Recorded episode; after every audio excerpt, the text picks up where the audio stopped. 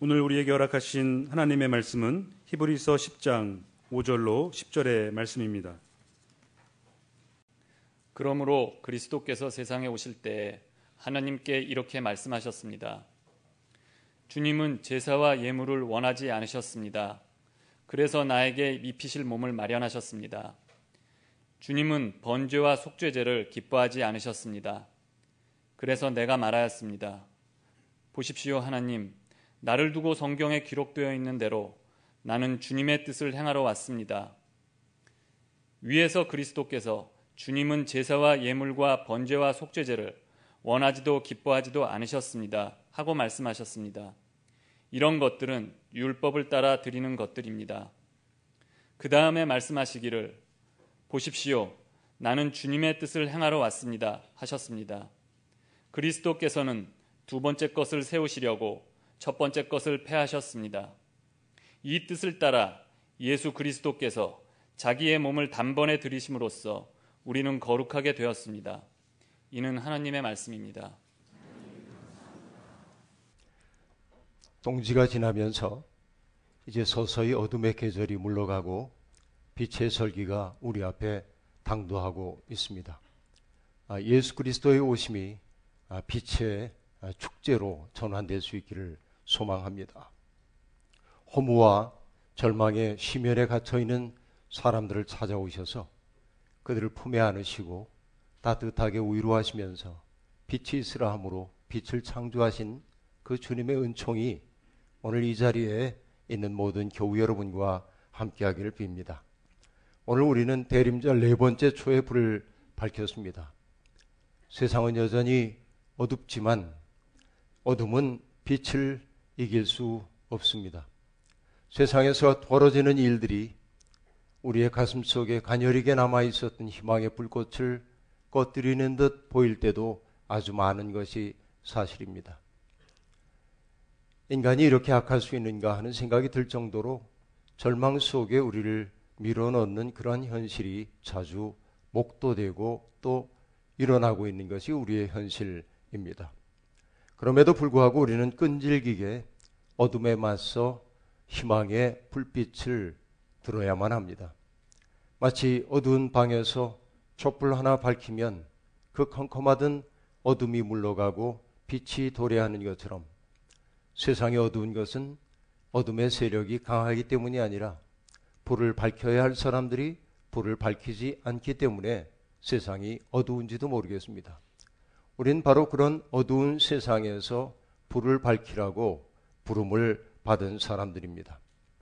우리의 희망의 근거는 다른 데 있지 않습니다. 우리가 믿는 하나님은 상한 갈대도 꺾지 않으시고 꺼져가는 불꽃도 끄지 않으시는 분인 줄로 믿기 때문에 그렇습니다. 우린 그런 하나님과 동행하며 이 거친 세상을 지나가고 있습니다. 여러분, 주님 오실 길을 잘 닦고 계신지요? 함석헌 선생님은 영광의 왕이 어떻게 우리 가운데 오시는지를 참 아름답게 설명해 주고 있습니다. 영광의 왕, 저는 그의 길이 없이는 오지 않는다. 아름다운 애인은 담을 넘어 침입하지 않는다. 그 사랑하는 자가 깨어 문을 열어 맞아 줄 때까지 담 밖에 귀를 대고 기다린다. 주는 강도처럼 문을 넘어 양심 안에 돌입하지 않는다. 어린 나귀를 타는 이 순결하고 온유하고 평화로운 왕은 진실한 양심이 종려가지를 펴서 길을 열어놓은 후에야 그 전에 오르신다. 그 길을 닦지 않고 저를 오시라 하는 것은 저를 억지하는 일이요, 모욕하는 일이고 괴롭게 하는 일이다. 라고 말합니다. 그리고 이어서 이런 구절이 또 나옵니다. 우리 마음에 있는 모든 교만의 맷뿌리는 낮아지지 않으면 안 되고 모든 우울의 골짜기는 메워지지 않으면 안 된다. 모든 사회적 불평등의 요철, 모든 이기적 죄악의 음험한 것을 다 없애지 않으면 안 된다라고 말합니다. 이것이 대림절을 지나면서 우리가 정말 명심해야 할 내용입니다. 아름다운 애인은 담을 넘어 침입하지 않는 법입니다. 누군가가 아름다운 사람이 잠에서 깨어나 일어나 자기를 위해 문을 열어줄 때까지 그는 단밖에 귀를 기울이고 귀를 대고 기다리고 있을 뿐입니다. 우리 마음 속에 우뚝 도롤하게 솟아있는 교만의 맷뿌리를 낮추고 또 우울의 골짜기를 메우고 또 사해 가득 차 있는 그 불평등을 지우기 위해 노력할 때 비로소 우리는 주님 오시기를 진정으로 바라는 사람이라고 그렇게 말할 수 있겠습니다. 대림절 네 번째 주일에 저는 다시 한번 여러분들에게 여쭤봅니다. 우리의 기다림은 진실합니까? 우리는 정말 주님 오시길 기다립니까? 주님이 우리의 마음속에 오셔서 우리의 삶을 뒤흔들어 놓기를 여러분 정말 원하십니까? 주님이 내 가정과 내 일터와 나의 맺는 관계 속에 들어오셔서 주님의 방식으로 내 삶을 바꿔놓기를 여러분 진정으로 원하십니까? 우리는 그런 진정한 기대 없이 주님을 기다린다고 말로만 하고 있는 것은 아닌가 돌이켜 생각해 보는 것입니다.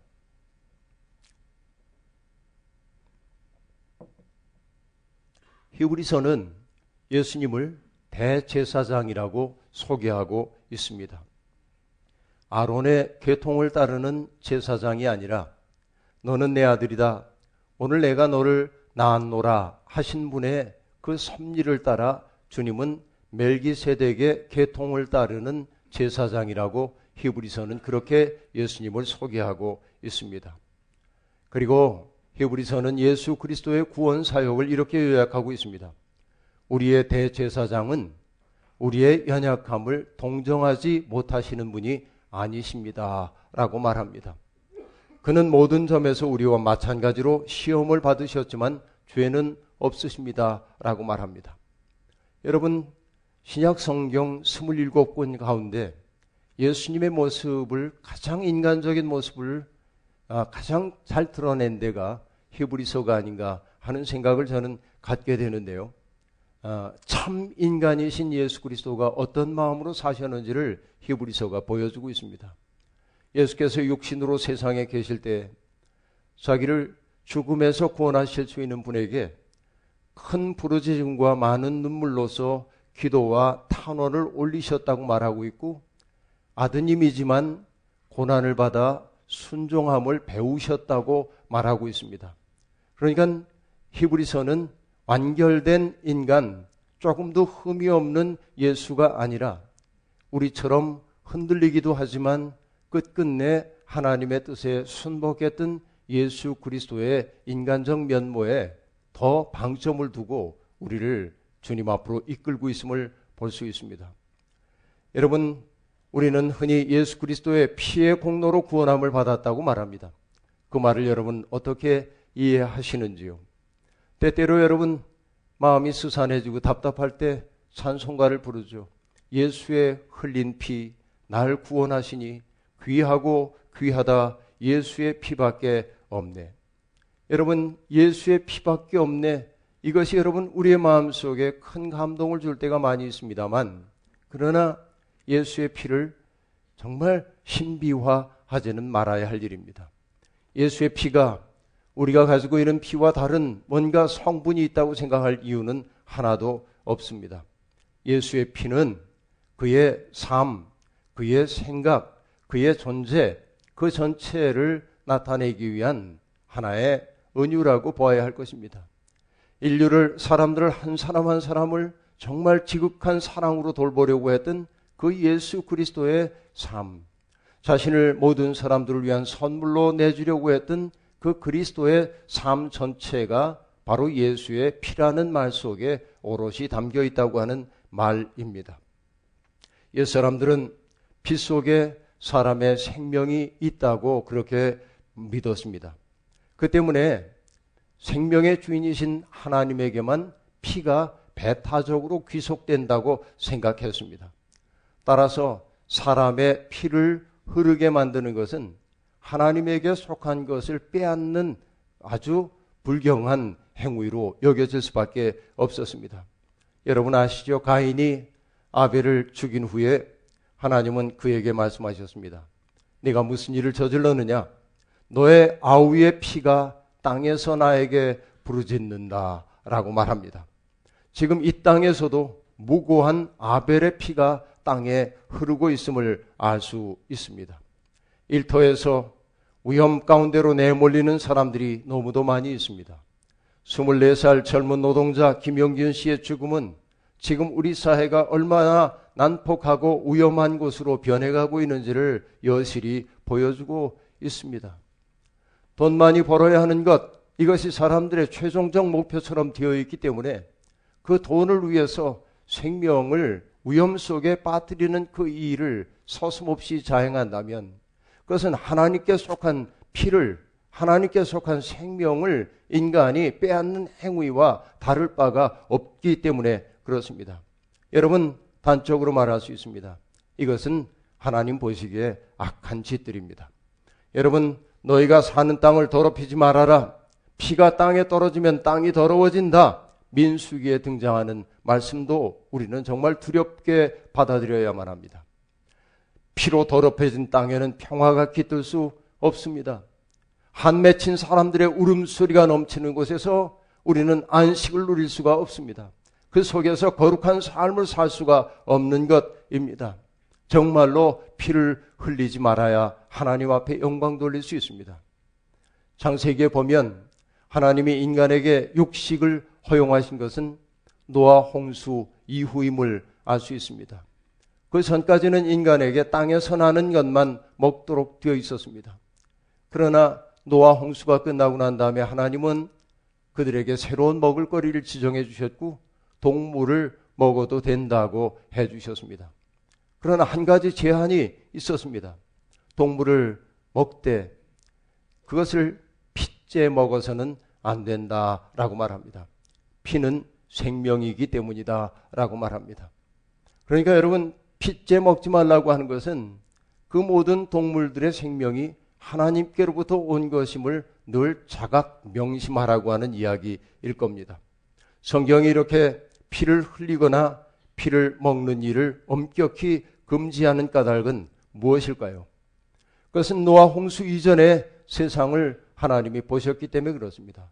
강포와 폐괴가 가득 찼던 세상, 서로 돕고 사랑하며 살아야 하는 사람들이 오히려 경쟁하고 그리고 죽이고 자기를 높이기 위해 다른 사람들을 끌어내리는 폭력성을 바라보면서 하나님은 그 폭력성에 뭔가 물꼬를 터줄 생각을 갖게 되었습니다.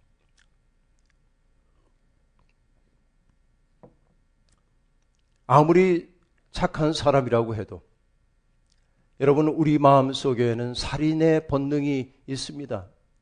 누군가가 자극을 하지 않았을 뿐이지 그래서 나는 평화로운 사람인 것처럼 생각되지만 나의 삶 속에 어떤 위기의 상황이 닥쳐오거나 할 때 우리의 마음 속에도 살인의 본능 같은 것들이 꿈틀거릴 때가 있는 거예요. 그래서 여러분 참회 시로 알려져 있는 시편 51편의 시인도 이런 기도를 하나님 앞에 바치고 있습니다. 하나님 나를 구원하시는 하나님 살인 죄를 저지르지 않도록 나를 지켜 주십시오.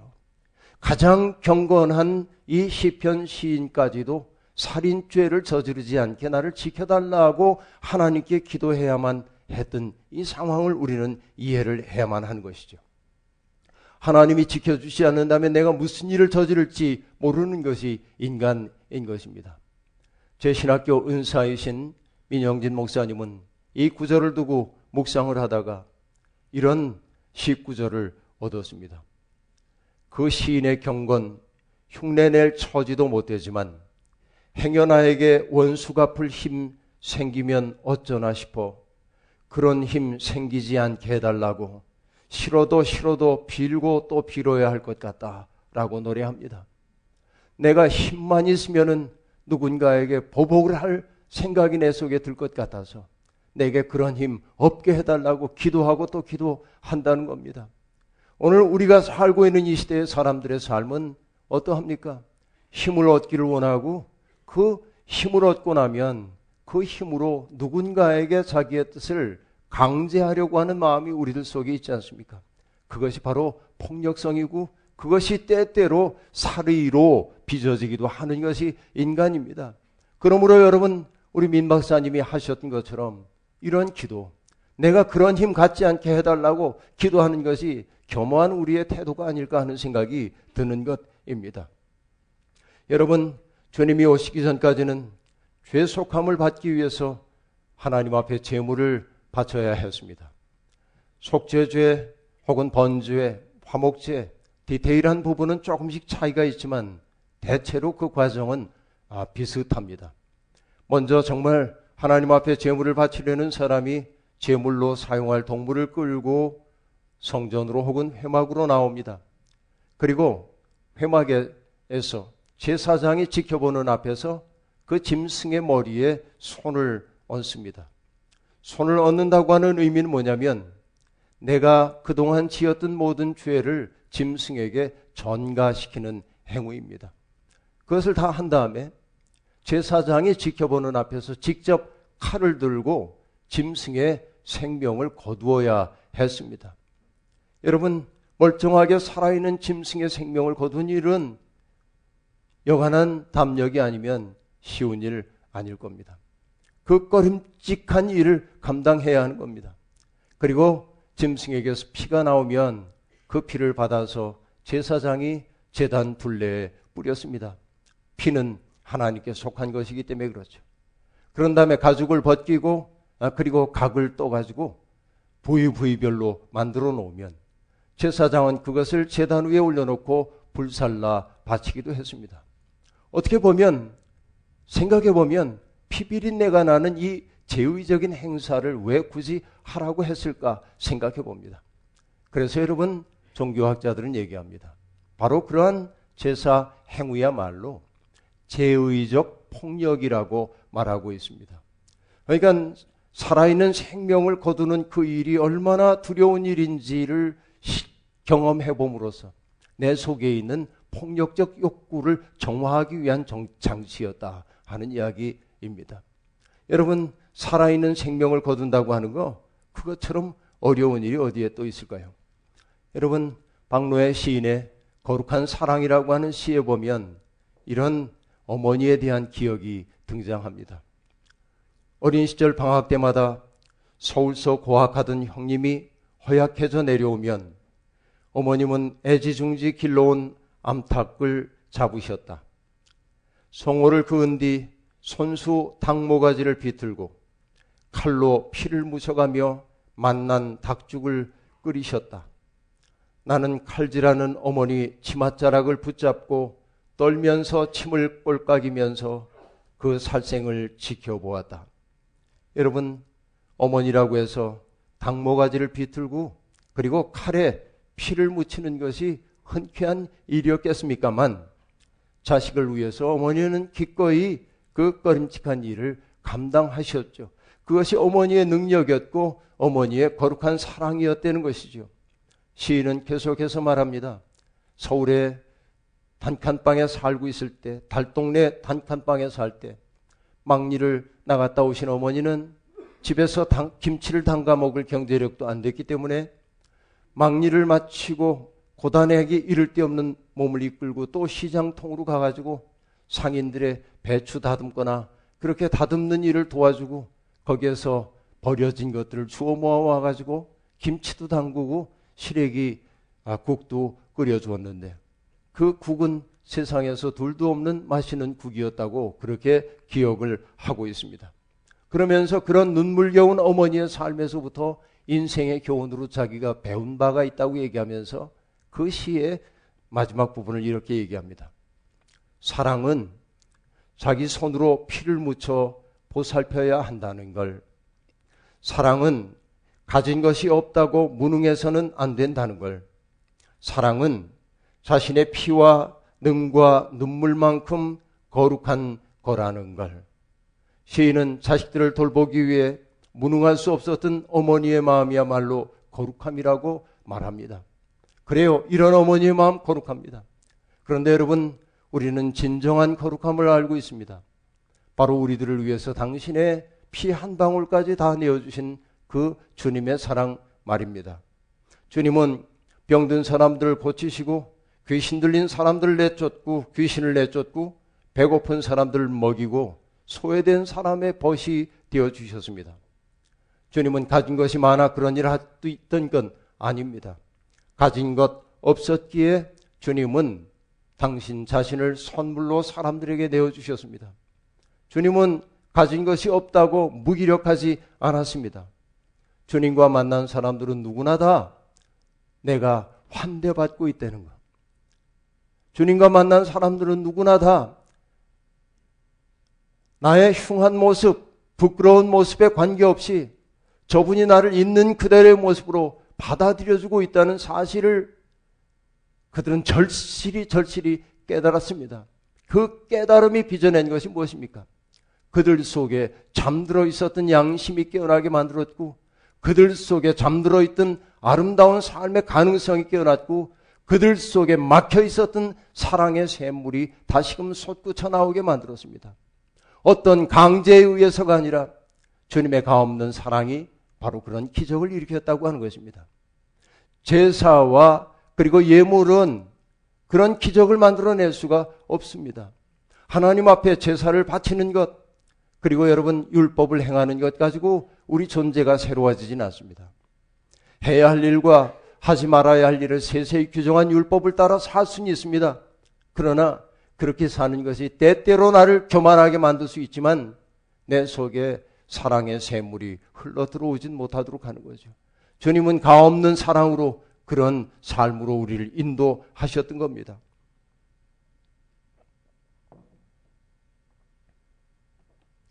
주님이 그럴 수 있었던 까닭은 어디에 있었을까요? 주님은 당신 앞에 나온 사람 하나하나를 아버지께서 내게 이끌어 주신 사람으로 여기셨기 때문에 그렇습니다. 인간적인 눈으로 보자고 한다면 꺼림칙한 사람일 수도 있습니다. 불온해 보일 수도 있습니다. 그러나 주님은 그들을 하나님이 보내신 분으로 여겼기에 가장 귀한 존재로 그 순간 그를 대했고 그 사랑이 그들 속에 기적을 빚어냈던 것을 우리들이 압니다. 주님은 어떤 사람도 판단하지 않으셨습니다. 은전 서른 개를 받고 당신을 팔아버린 유다를 보고도 주님은 그가 새로운 삶의 기회를 얻기를 진심으로 바랐고 세 번씩이나 당신을 모른다고 부인했던 베드로를 보고도 못났다 책망하지 아니하시고 그리고 그를 받아들이는 눈빛을 그에게 보내주셨죠. 이것이 예수 그리스도의 가없는 사랑입니다. 십자가 아래에서 조롱하는 무리들을 바라보면서 주님은 저들을 용서해 달라고 하나님 앞에 간절히 빌기도 했습니다. 바로 그것이 그리스도의 삶이었습니다. 그리스도의 피라고 하는 것은 바로 그런 것입니다. 바로 이것이 예수의 피입니다. 그 피만이 우리를 구속합니다. 그 피. 그렇죠? 신비한 어떤 피 말고 이렇게 사람들을 가없는 사랑으로 대한 그 삶이 우리를 구원한다 하는 이야기입니다. 여러분, 그때 이런 사랑에 접속했던 사람들은 십자가 아래에 있었던 백부장처럼 고백하지 않을 수 없을 겁니다.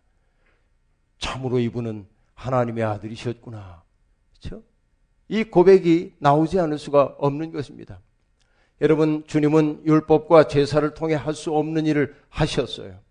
하나님의 성품의 씨앗이 우리 속에 발화되도록 만들어 주셨다는 것입니다. 번제와 속죄를 통하여 할 수 없는 일이었습니다. 그래서 여러분, 하나님은 주님에게 입으실 몸을 마련했다고 성경이 얘기하고 있습니다. 2000년 전 주님은 나사렛 예수라고 하는 몸을 입고 이 땅에 오셨습니다. 주님이 세상에 오신 뜻은 분명합니다. 나는 주님의 뜻을 행하러 왔습니다. 라고 말합니다. 하나님의 뜻, 그건 뭘까요? 사람들을 거룩하게 만드는 것이었습니다. 거룩함이란 어떤 것인가요? 우리에게 주어져 있는 일상의 삶 가운데 하나님의 현존을 의식하며 사는 게 거룩함입니다. 바로 내가 살고 있는 그 땅이 하나님 머무시는 땅임을 알아서 조심조심 서로를 귀히 여기며 사는 삶이 거룩한 삶입니다. 주님은 바로 그런 거룩한 삶을 살도록 유도하기 위해 우리 가운데 오셨고 고난을 당하셨습니다. 성탄 무렵이 되면 저는 언제나 이현주 목사님의 시를 되뇌곤 합니다. 그것은 정말 강력합니다. 기다림의 의미를 이보다 잘 표현할 수는 없을 겁니다. 나를 둘러 당신의 옷으로 삼으십시오. 알몸으로 오시는 이미여 지난날 나사렛 예수라는 옷을 입고 가난한 호숫가를 거니셨듯이 오늘은 나를 당신의 옷으로 두르시고 동강난 이 강산에 오십시오. 가난한 자는 아직 많습니다. 이 마을 언덕 골짜구니 서울 가는 길목에 남루한 이 몸은 그대로 당신의 옷이 되어 바람 부는 언덕에 펄럭이겠습니다. 오늘은 나를 당신의 옷으로 두르시고 동강난 이 강산에 오십시오. 우리가 정말로 주님을 기다린다고 하는 것은 주님이 나를 당신의 옷으로 삼아주시기를 바라는 것 아니겠습니까? 여러분, 대림절 마지막 주일인 오늘 이 기도가 우리의 기도가 되었으면 좋겠습니다. 그 옛날 주님은 이 세상에 오시기 위해 마리아의 몸을 빌 수밖에 없었습니다. 가브리엘 천사가 마리아에게 와가지고 인사를 하죠. 성령이 그대에게 임하시고 지극히 높으신 분의 능력이 그대를 감싸줄 것이라면서 내가 잉태하여 아들을 낳게 될 거라는 천만 뜻밖의 말씀을 하였을 때 마리아는 두려웠을 겁니다. 왜냐하면 정말 가브리엘 천사가 말한 일이 벌어질 때 마리아가 그동안 꿈꿔왔던 삶의 모든 방향은 뒤바뀔 수밖에 없습니다. 위기에 처할 수도 있습니다. 세상에서 모욕당할 수도 있었습니다. 그리고 정말 그의 삶을 뒤흔드는 사건들이 연이어 벌어질 수밖에 없었을 겁니다. 그럼에도 불구하고 마리아는 뭐라고 고백했습니까? 보십시오. 나는 주님의 여종입니다. 당신의 말씀대로 나에게 이루어지기를 바랍니다. 라고 말합니다. 우리가 진정 주님을 기다린다면 우리의 몸을 입고 세상에 오시려는 주님의 뜻에 아멘 해야 합니다. 기다림은 삶으로 하는 아멘입니다. 로마 제국의 학정 아래 살면서 피폐해질 대로 피폐해진 사람들은 사람들을 주님은 당신의 온몸으로 감싸 안으셨습니다. 그 따뜻한 사랑과 온기는 사람들의 가슴 깊은 곳에 숨겨져 있는 하나님의 성품이 발화되도록 만들었습니다. 지금은 모든 가치가 돈이라고 하는 블랙홀 속으로 빨려 들어가고 있는 음란한 시대입니다. 생명의 가치가 이렇게 정말 참담하게 떨어진 세상 만나기 어려울 겁니다. 주님을 믿는 이들은 다른 삶이 가능하다는 사실을 보여주어야 합니다. 예수 그리스도의 삶이 그랬던 것처럼 정말로 우리들이 고통받는 사람들의 벗이 되는 삶을 살아야 합니다. 나누고 돌보고 섬기고 절제하며 살아도 행복할 수 있다는 사실을 보여줘야만 합니다. 주님은 지금 바로 우리의 삶을 통해 이 땅에 오기를 원하고 계십니다. 이 겨울 따뜻한 손길이 필요한 이들을 도우시려는 주님의 손이 되어드리면 좋겠습니다. 우리의 마음 문을 두드리면서 주님은 기다리고 계십니다. 우리가 안에서 주님 맞을 준비하고 문 열어드릴 때까지 주님은 우리의 마음을 침범하지 않으십니다. 맞아드려야 합니다. 그래야 내가 삽니다. 그래야 우리 사회가 삽니다. 여러분, 예수 그리스도의 마음, 그 마음이 우리 사회를 이제 바꿔낼 수 있습니다. 세상의 모든 연약한 것들을 당신의 품에 안으시는 그 주님의 사랑이 우리 속에 올 때 우리 사회는 조금씩 변화될 거라고 생각합니다. 이제 더 이상 무고한 피가 우리 사는 땅을 더럽히지 않는 세상을 열어가기 위해 주님은 우리와 함께 일하기를 원합니다. 주님의 그 거룩한 부름에 아멘으로 응답하며 삶으로 정말 세상이 주는 것과 같지 않은 행복과 평안과 기쁨을 누리는 우리가 되기를 주의 이름으로 축원합니다. 주신 말씀 기억하며 거듭의 기도 드리겠습니다. 하나님 사랑하면서 세상이 어둡다고 느낄 때마다 하나님 왜 세상을 이 지경으로 버려두십니까? 라고 우리는 말할 때가 많습니다. 하나님 살아계시니 뭔가 일하셔야 하지 않겠습니까? 라고 말하기도 합니다. 그러나 주님은 우리에게 말씀하십니다. 바로 그 일을 하라고 너를 불렀다고 말입니다. 주님, 어두운 세상에 등불 하나 밝히는 마음으로 이 촉박한 세상에서 하나님 연약한 사람들을 보듬어 안는 사랑의 사역자들 되어 이 땅에서 살고 싶습니다. 우리와 함께 해주시고 낙심하지 말고 지치지 말고 힘있게 우리에게 주어져 있는 인생길 걸어가도록 복의 복을 더하여 주옵소서. 예수님의 이름으로 기도하옵나이다.